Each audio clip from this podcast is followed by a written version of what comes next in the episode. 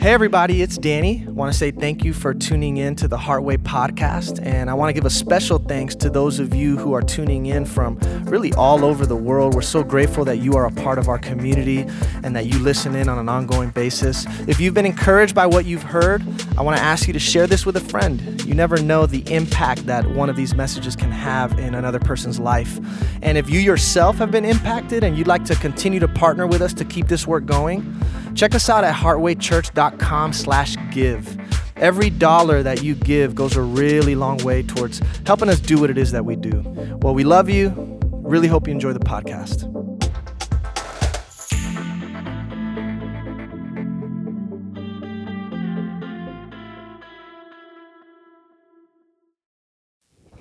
All right, familia. Good Sunday so far, huh? And we're not even done yet. Just getting started. And we have a special guest that is here, and I'm so grateful um, that he's come all the way from San Diego, California, just to be with the Heartway family.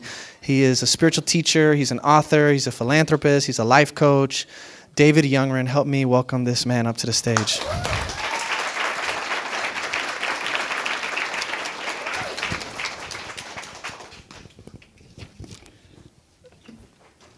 Oh my goodness.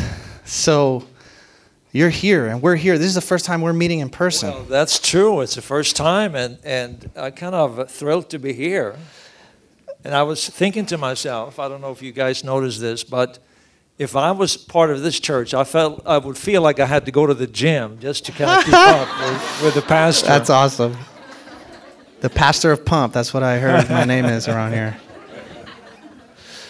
Thank you for being here, man. Thank you. We met. How did we meet? It was via Instagram, and you just took interest in Heartway, and then we started I don't talking. know. I think you. Um, I think I, I'm not quite sure. I don't remember either. I don't. I don't even know how we got here, but we're here. yes. and you have a fascinating story. David and I are kindred spirits in a lot of ways. And I want everybody to kind of learn a little bit more about who you are, where you've been, where you're at now in terms of your spiritual journey. Because David, at one point, was the pastor of a very large church in Canada. He was the president of a Bible college. Um, what else did you do? You did a lot of stuff. Uh, well, uh, He was a we- televangelist. uh, You were on TV. Yeah, we did that too. Yeah. He he did everything. And, and then you had a, a moment of crisis where everything changed for you. So share a little bit about your story. Well, it, it's it kind of interesting in the sense of, uh, I mean, I travel around the world. I would have uh, crusades. I'm, I'm not sure if you're familiar with the word crusade, but uh, these mass festivals, and we would sometimes have as many as 100,000 people.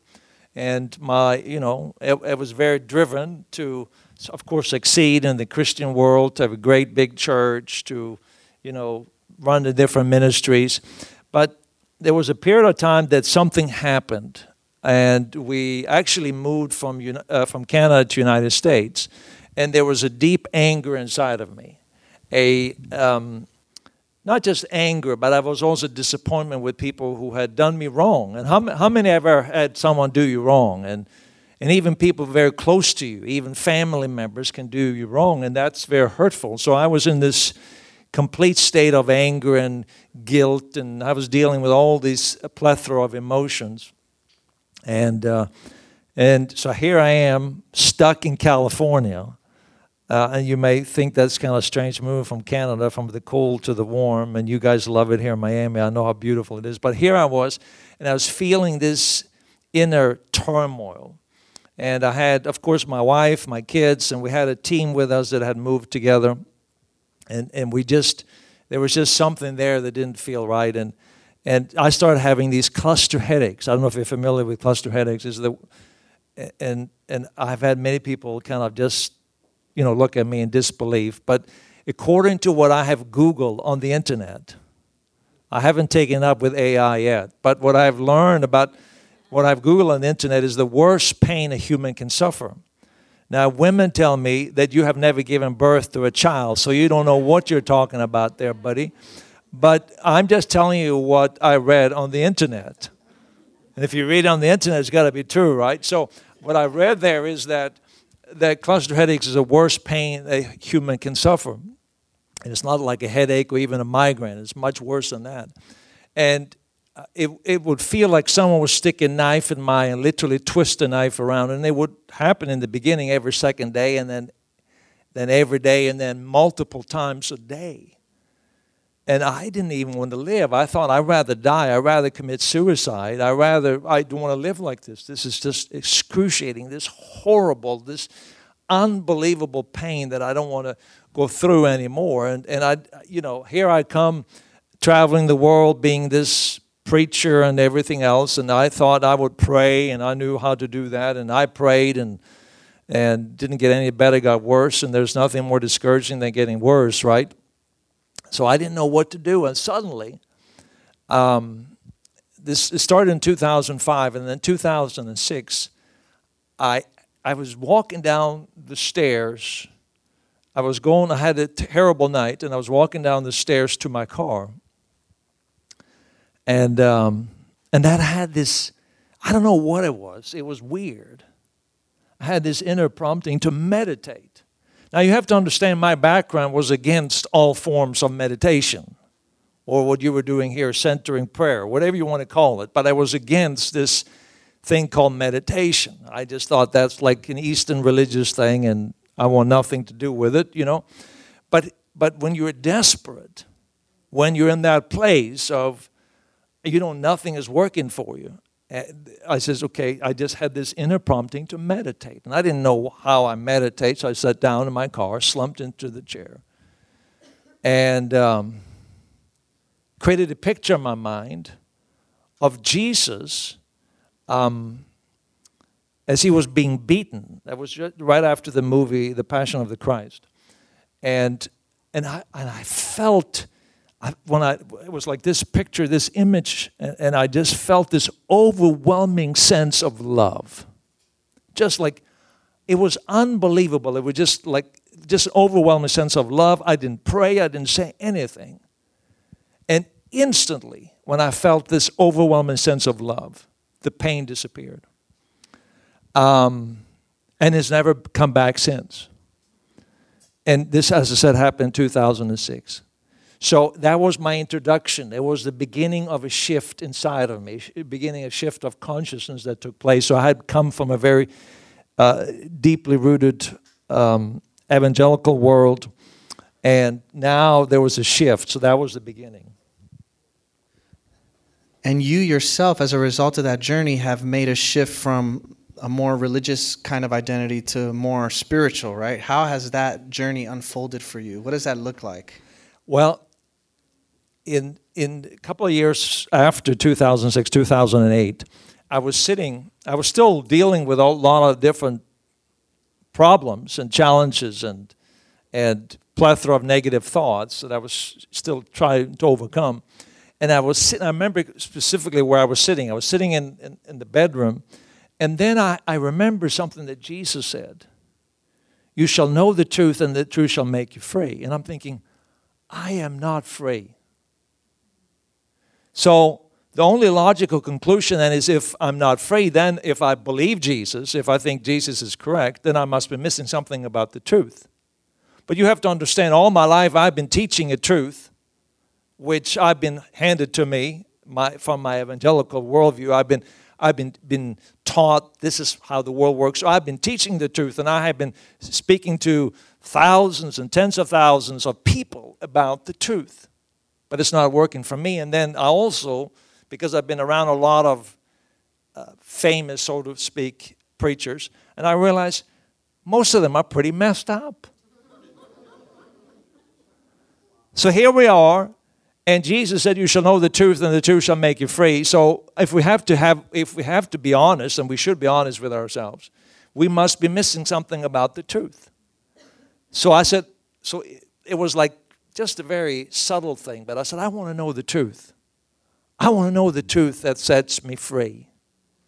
And it began a journey that was not a quick journey, but it was a a, a, a gradual journey of uh, uncovering. You know, people talk about deconstruction and, and reconstruction. For me, it was like reconstruction and deconstruction at the same time. It wasn't like I went from downhill, it was just like a, a, a shift, a change. And as I began to meditate and as I began to meditate more and more, I become, I, I, I, there, was, there was a transformation that took place, an inner awareness of peace, a, a joy, a, a wellspring of love and peace that began to well up inside of me to the point where uh, it, it was just caused a complete transformation in my life, in my relationships, how I saw my spirituality, how I saw God, how I related to God. And rather than God being up there somewhere with his big beard and white hair, and you know, I, I began to recognize the, the presence of God in me and in all of us. When Jesus said, uh, The Father is in me, I'm in you, you are in me. And, and, you know, Jesus said, I'm, I'm in the naked, the prisoner. I begin to see God in you, in you, in you, and the people I met on the street. I, it was just a deeper awareness that then transformed my sense of identity. And uh, yeah, so. And in that process, by the way, a lot of what we're talking about, um, David wrote this wonderful book called Awakening to I Am Love how finding your true self transforms your well being, relationships, and what you do. So, a lot of the themes that we're going to talk about today and that we've already been discussing come from here.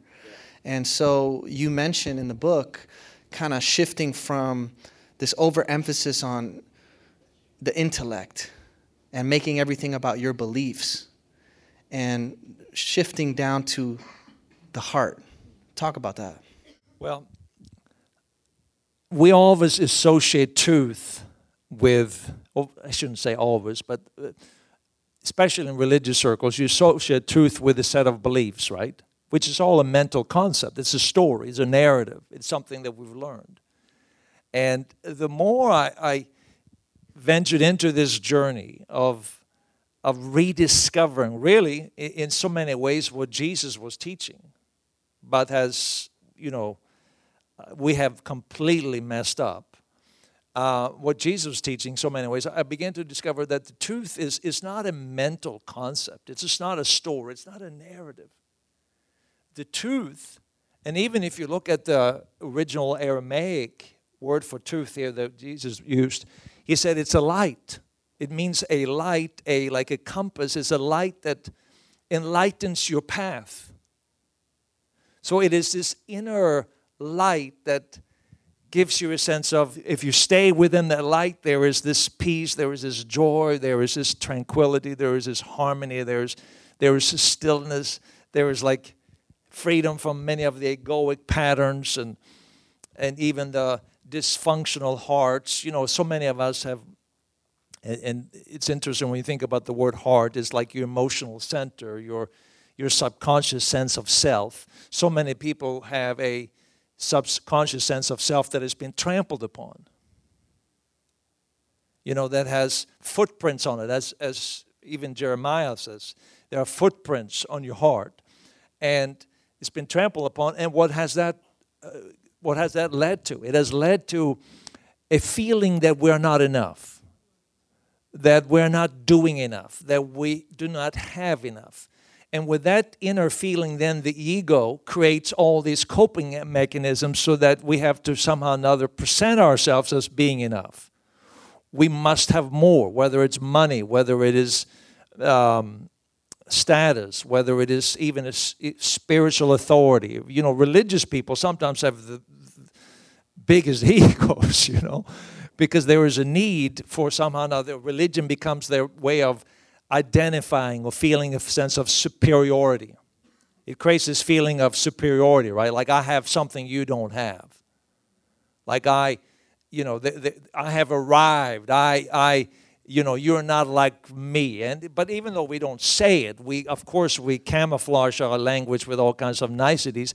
But there's a subtle feeling inside of us that we have something going for us. But then there's another subtle feeling that we're not enough.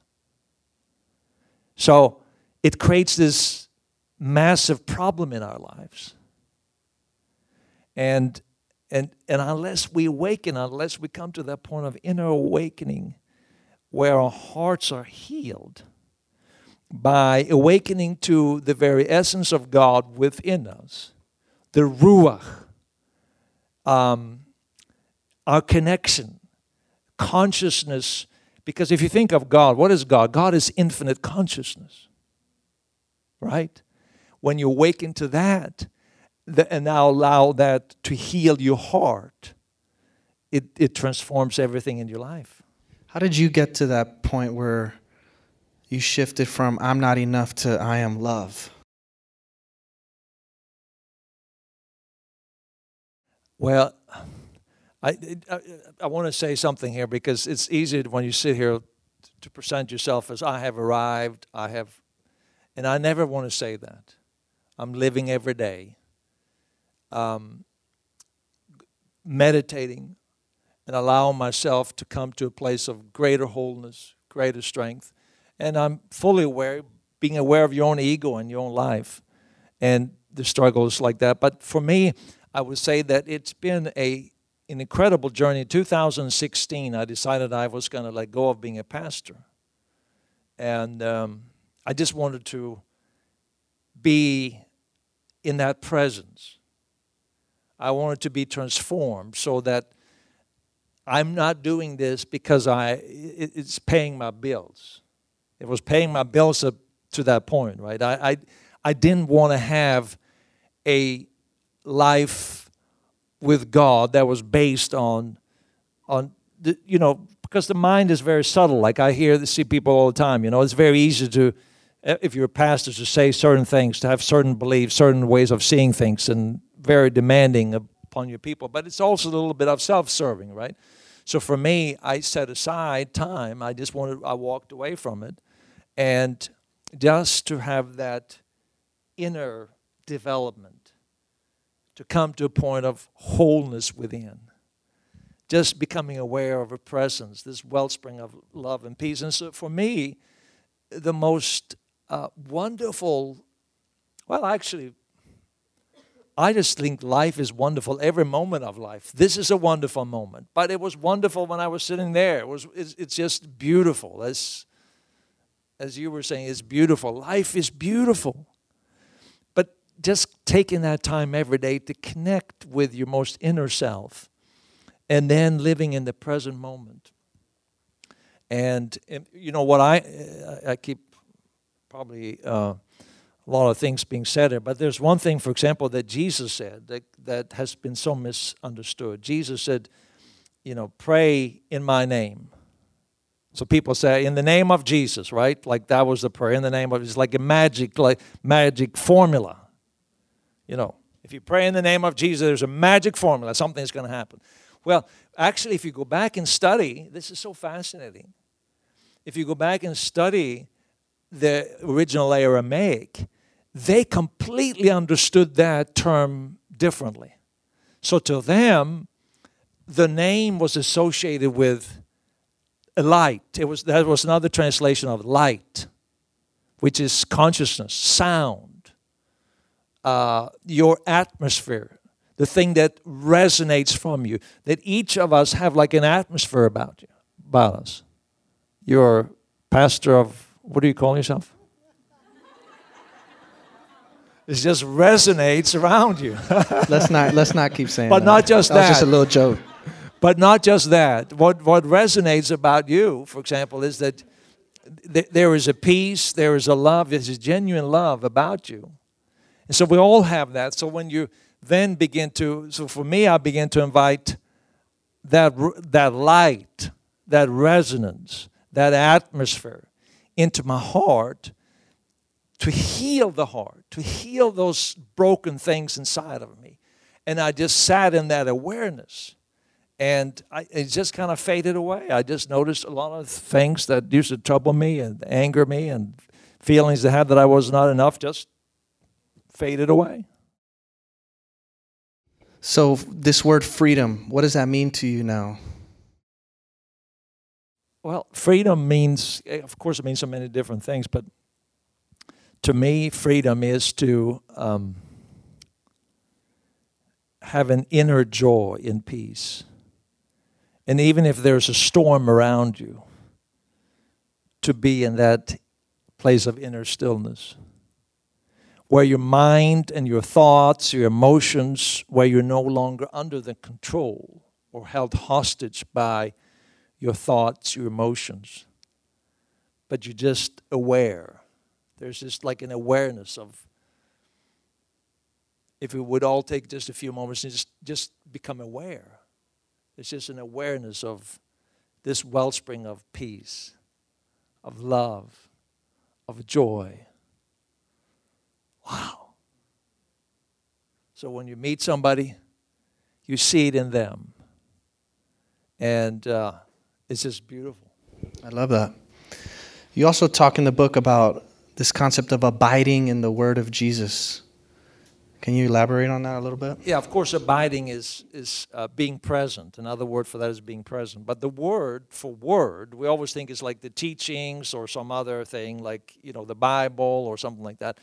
But the the word for word, there are many different words for word. One is in in uh, in uh, in the in the original Greek and then in Aramaic and in Hebrew. Uh, well, there are three different words. One is like scripture which is not the word used here. Another word is rhema, which is a spoken word, so teachings, which is not the word here. The word that is used here is logos, which is a Greek word, and that Greek word comes from a person whose name is uh, Hercules, and and then later on the Stoics and Plato and even Philo of Alexandria talked about this as being the organizing principle of the universe. The organizing principle. In other words, and as I began to look at that, and even the book of Proverbs talks about the holy wisdom as as th- this wisdom, the organizing principle, the wisdom that is exists before all else. So, and what is the organizing principle? As I more I began to study this, and this is so fascinating, it is consciousness. Think about it. The fact that you are conscious is what causes your thoughts, your ideas, your dreams, your creativity. So when we talk about, what was your question again? Abiding in the Word of Jesus. So when we talk about abiding in the Word, it is going back to. So, so remember what remember what it says in the Gospel of John. For those who remember Scripture, it says, "In the beginning was the Word, and the Word was with God, and the Word was God." Right? No, that's not what it says. Is that what it says? Yeah. In the beginning was the Word, and the Word was with God. Yeah, that's what it says. Yeah.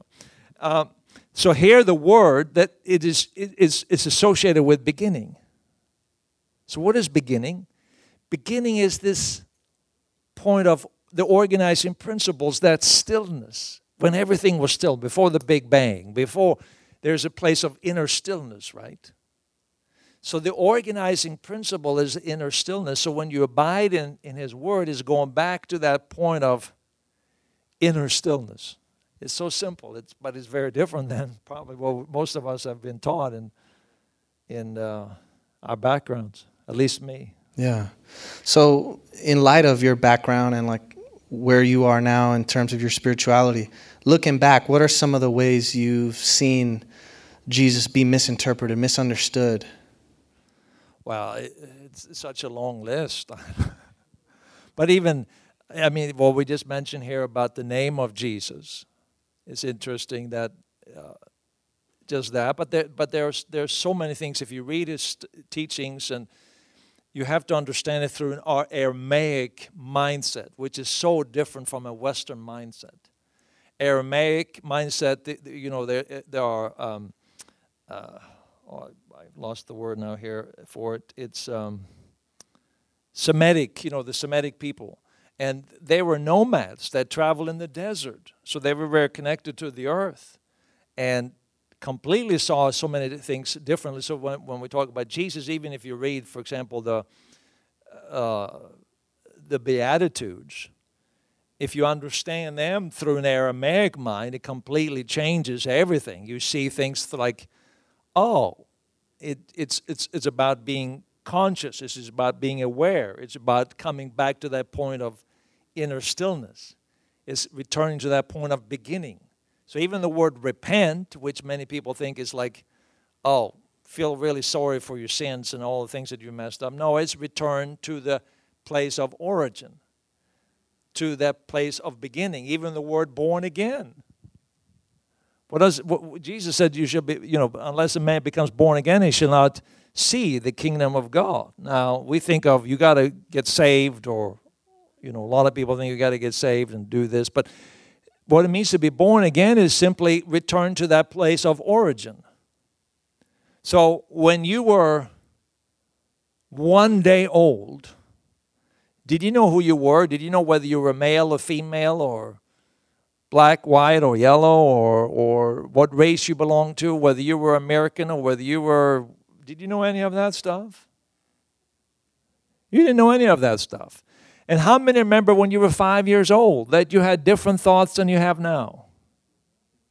How many had different thoughts when you were five? And how many notice that your body has changed?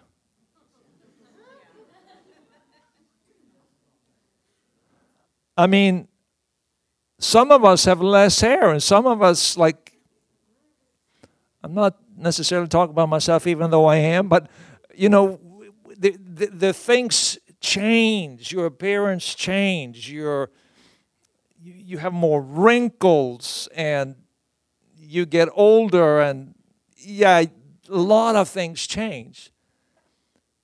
Yet you continue to be you. So where in where in you is you? Right? You're the same person. So when we return to that point, what, what how do you return to that point? Is it return to that point of being born again is return to that point of stillness when there is no, when you have not been conditioned, when, before the conditioned self, before you were told who you were, who, who you are, and what you can do, before the ego had formed a mental concept of who you are. And before all of that, return to that point. Because it's only there that you can see the word kingdom, and by the way, that's another mistranslation. We're talking about Jesus. The word kingdom is actually a feminine word in Aramaic. So, better translation will be queendom. I thought the women would get excited about that. But it's not, even to disappoint the women, that, that is not really even talking about kings and queens because that word existed before that. It's talking about a deeper reality. It's like uh, a deeper reality of I can, of, of God's very presence within you that awakens you. When you go to that point of inner stillness, you awaken to this very presence. That creative force, as you and your, in, in your uh, what do they call that centering prayer, prayer did talked about there's you come back to that inner stillness and now you begin to uh, feel this sense of joy, this sense of peace. And now creativity, I can, all of that flows out of you. So when you understand, in other words, so going back to your question about um, Jesus and understanding Jesus, we have so much missed what Jesus is all about simply because it's, you know, the Bible has been translated in how many different languages? From, from, from one language to the next. And then we had a name, guy named Constantine who had a, a vision that when he was going to conquer and kill um, and conquer Rome, he saw a cross, conquer with this cross. And so you see how it's been distorted. And then he became like the leader of all of this, and he actually killed people for it. I mean, when you read the history of Christianity, it's it's, it's pretty bad. Um, so it's no wonder it's been distorted in many ways. I'm rambling on here, but no, I like your rambles. It's good. In the book, you also talk about like stages of consciousness. Yeah. Am I testing you too much, or do you no, remember what no, you wrote? No. Okay, good. I don't necessarily remember what I wrote, but I, I um, like before we when he got here this morning, I'm like, hey man, like I read all this stuff and I want to ask you these questions. Are you gonna be all right with that? Because I he's like, well, I wrote this several years ago, you know. but think about stages of consciousness this way: when you're uh, when you go to sleep and you have no dreams well, there is a level of consciousness, right? Because if an alarm goes off, then you would wake up. So there's some consciousness, but ultimately, you're not aware of your surroundings. You don't know what's going on. You don't know like anything really. I mean, I slept through earthquakes. Um, you're not aware of it. And then you go into a dreamless, or then you go into a, a dream state, and like that's a real weird, weird world, right? I mean, like you have all kinds of weirds. Like I, I don't know where I was today, but I mean, in the middle of the night, I waking up, I have all these different dreams, all kinds of weird stuff. That's one level of consciousness. And then you have another level of consciousness, which is your waking consciousness. And even that has var- to have various degrees. And then you have like, um, um, so, so then we could get into more of the spiritual, meditative states of consciousness. So you have altered states of consciousness as well. People on drugs or alcohol or any of that, that's an altered state of consciousness. But then you have like this spiritual state, a um, and and uh, meditative states where you begin to awaken to a sense of unity with God and unity with one another where you begin to see yourself not as separate. And that's really where true love comes from. When you no, you no longer see yourself as separate from them, but you see yourself in them. And that is love. And that's what Jesus talked about. It's beautiful, isn't it? I'm in the naked, I'm in the prisoner, I'm in the immigrant, I mean, even that. I mean, they didn't have legal immigrants back in those days. You know, I was in them too. Don't mean there was nothing political about that. I'm just saying we are all one. We're all one. And you begin to awaken to that. That's a spiritual state where we see uh, each, where we see ourselves in one another. And can you imagine when that happens? Love and compassion and less judgment. Forgiveness comes naturally because you look beyond the physical exterior, you look beyond the form, you look beyond the ego, and you begin to see them for their true identity, for who they are. The very essence of who they are. We're all one. We all flow out of God, God's consciousness. Our consciousness ultimately, we are like we are like rays of the sun. Jesus said, You are the light of the world. He said, I'm the light of the world, but you are the light of the world. Light is what illuminates, consciousness is what illuminates. So we're all part of, um, we're all the same. We're just different lights. And when we shine together, when we when we when we let our light shine, it becomes beautiful. It becomes attractive. You guys are so attractive. It's a beautiful sense of God here. Why? Because it's flowing through us. I love it. Something that gets in the way of people experiencing this is guilt. Yeah. And you talk a little bit about that. Have you um, struggled with that in the past? I'm assuming as every human has. And how have you overcome kind of guilt and the way that impacts your identity? Yeah, um, I, guilt was a major problem in my life. But once I started to come to this point, I, I must say, and, and I'm very grateful for that, you know, in the last number of years, I, I, I don't remember ever feeling, uh, feeling that guilt anymore. And I'm not saying that because I'm who knows what tomorrow will bring or whatever. But, but I, I'm just very grateful for that. And I think it's because when you awaken more and more, because guilt is a story we tell ourselves, right? And guilt is something to do with the past. I think one of the stories I tell in there is about this woman that um, maybe I shouldn't tell the story. It's, it's a church. What? now no. you have to say it. It's in the book? It's, it's in the book, yeah. All right, well. Um, I'm trying to remember what I wrote, though. I'm uh, because uh, you know you, you're, you're stirring up all kinds of things in there. But um, this woman went to a bachelorette party and she did some things that was probably not in the best interest of her husband and her family.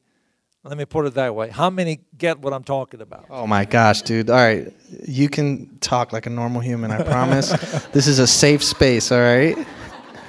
But this is being recorded, isn't it? Listen, I've said a lot worse. I don't want I evidence. I don't want the evidence out there. Uh, this can be held against you. Okay, so she was getting her freak on, then what? what happened? But anyhow, so what happened was she's drunk. You imagine what she's doing. And um, you seem to imagine well there, Pastor. um, and now she goes home. She's no longer drunk. And now she has this enormous amount of guilt. And, you know, it's just completely gripping her. So she finally goes and tells her husband.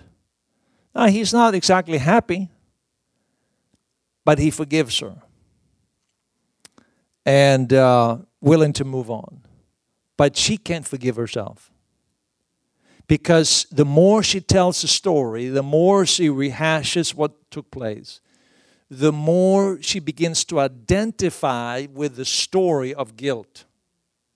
So she begins to see herself as a filthy cheater. I guess that's you know she begins to see herself in that in that vein. So her marriage begins to fall apart because of it. It's not because he won't forgive her, but the story that she's telling her she's reliving the past is now causing her to fall apart and eventually the divorce. And now she begins to live a very promiscuous life because the image that she has of herself has been created by guilt. That's why guilt is so destructive. You, you guys see this, how destructive it is when we tell ourselves these stories about things that happened in the past. We relive them and we identify them, and they form part of our ego, and now we live out who we believe ourselves to be. So eventually, she came to a point of understanding what we were talking about. And that led to healing and freedom, a disidentification with the guilt story. And so, the more you become aware, the more, more you awaken within to this presence, to this incredible presence of God, the Ruah, the the more you awaken to that presence, the more it transforms your sense of self and heals your heart and frees you from the guilt. Like even doing this one thing that I mentioned earlier, just inviting, just inviting um, Jesus, the name of Jesus, the light, the, the resonance, the atmosphere into your heart to heal it not to make it more religious, but to heal your sense of, I am not enough. I am a failure. I've done this. To free you, it, it just changes everything about your life. I like that you mentioned in the book too that, you know, meditating on just love was too abstract. You needed to put a face to it. Yeah. And so for you, that was Jesus. Yeah. And, and as you continue to meditate on that image, you become more and more conformed to it. I mean, that's how it works. Exactly. Yeah. Yeah, no, and what I realized was that it, you know that was that was for me the most greatest symbol of love, and um, and so I could see it. It was tangible, and and I think that's we all need things that are tangible. That's why we don't worship the tangible, but we see it. We we identify with it, and and so yeah, it it caused this transformation. Uh, it, uh, and sometimes I look back when, when we talked about gratefulness there earlier, I, th- I think it's just so beautiful. I'm just so grateful. I was thinking about it here. I'm grateful to be here. I'm grateful to have had this experience that changed my life. I'm grateful to be able to share it with others. And I'm grateful even if I don't share with others. I'm grateful for every moment of the day. Because life is just beautiful.